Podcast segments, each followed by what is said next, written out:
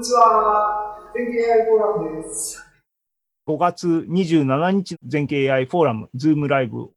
ということで、まだ8時半で一応9時なんだけども、もう一つだけ皆さんに提案したいネタで、これはあの、眠たくな、技術的な話は全くないので、それだけして締めたいと思いますので、もうちょっと付き合ってください。で、結局映像ネタに戻るんですが、これね、東海道54次プロジェクトっていうのも立ち上げますっていうか、ヘルプっていうかですね、誰かやりませんかっていう呼びかけです。で、前から僕作った作ったとか大変だったって言ってるメトロポリタンミュージアムの浮世絵のデータセットを僕はメトロポリタンミュージアムからスクレーピングしてきたんですよ。太田さん。でもこれあのリクエストでね、Python で簡単にチチってやっただけなんですけども、ここにカグルに投稿しましたが、このデータセットを使ってなんか面白いプロジェクトを誰かやってくださいっていう話です。で、僕は一人でニマニマしてこれやったら面白いだろうなと思ってるのは、前から言ってる東海道の54番目の宿場町の映像を作ろうよっていう話なんですね。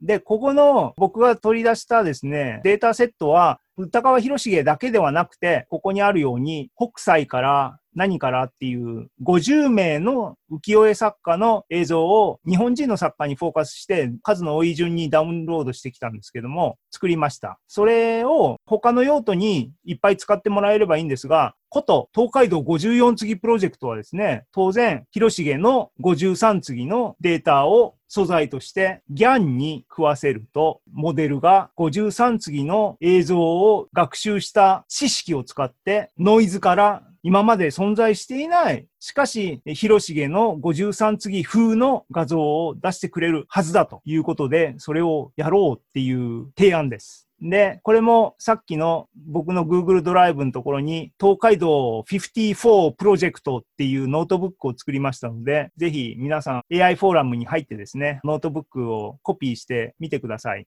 で、今ここにノートブックのスクショを持ってきましたが、えー、広重だけでプロットして画像を見ると、こんな感じで、まあ、多彩な絵師の人なんで、大家ですからね。こういうリアリスティックなお魚さんとかもありますけども、そう、これ大変だったんですよ。まあもう自分の大変話ばっかりしてますが、作家をキーにしてダウンロードしてきたので、この作家の画像ですよっていうのはもうあるんですけども、その作品が53次なのか、さっきの魚の絵なのか、あるいは富士山の絵なのっていうのは、タイトルを調べてこなきゃわかんないわけですね。で、スクレーピングしようと思ってですね、僕は何を使ったんだ？やっぱりリクエストか。で、ウェブサイトからダウンロードしようと思ってやったら、サーバーに怒られてですね、取れなくなっちゃった。だからまあそういうことはやっちゃいけないよってウェブサイトにはタイトルの情報とか入ってたんで、そこから取ればいいやと思ったんですけども、それは好ましくないっていうんで、分かりましたと、広重の部分に関しては僕は自分で頑張るっていうことで、600枚ぐらいあったんですけども、全部見ました。これ今、53次の中の一つの画像ですが、大概ですね、浮世絵っていうのは、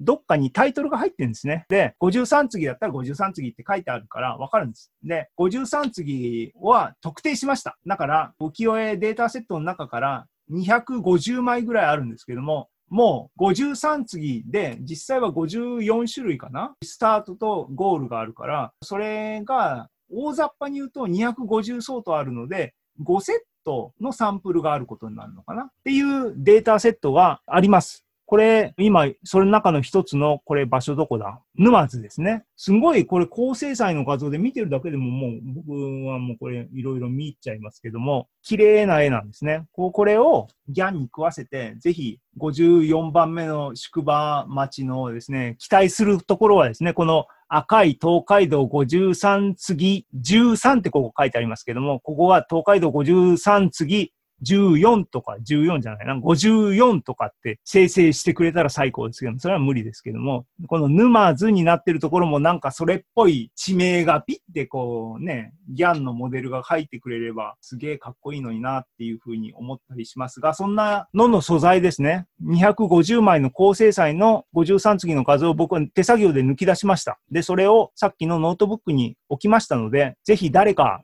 ね、誰かって言ってるのは、あの、ほぼアーティストのナオさん に呼びかけたりしてるんですが、あるいはチームナオさんのところの大島さんが一番最初にね、 GAN でアートを作るんだっていう話を AI フォーラムでしてくれましたが、その辺や、や、これまさにいい、いい、逆になんかゴールが見え見えの54次っていうのは見え見えなんで、逆に彼らにとってはつまんないかもしれないですけどね。なんか、やりませんかっていう提案です。っていうことで、えっ、と、僕の今日の持ちネタは以上になります。8時半になりましたね。っていうことで、なんか、こう、盛り上がっていけばいいなと思うんで、じゃあ今日はうだうだっとなって、ね、太田さんがこう喋りまくるって、な、東田さん言ってましたけども、結局は僕が喋りまくるの感じで、あのね、なんか、いつものパターンになってしまいましたけども、なんか長々とありがとうございました。で、経営アイズの皆様もぜひどんどん成果発表を AI フォーラムでですね、していただければ僕も嬉しいんで、今後ともよろしくお願いします。っていうことで、コメント等々には、えー河村さん見ていただいて、前回はズームに参加していただきましてありがとうございました。今回も来ていただけるとよかったんですけど、まあ技術寄りの話かなと思ったんで、あれですけどね。はい、源大樹さんありがとうございます。大樹さんはなんかね、あの、それこそズームに来て、こう、クリティカルなコメントをバシッとこう決めてほしいですけど、次回よろしくお願いします。ということで、9時までって言ってますが、あの、もう8時半で終わりにします。今日はありがとうございました。皆さん、あの、ご参加ありがとうございました。ズームにこれだけ人がいると嬉しいです。ということで、今後ともよろしくお願いします。多分、あの、来月もやりますんで、ぜひその時にもご参加ください。ということで、えー5月27日の全景 AI フォーラム、ズームライブ終わりにします。ありがとうございました。失礼しえーっます。と、はい、失礼します。ありがとうございました。失礼します。ありがとうございました。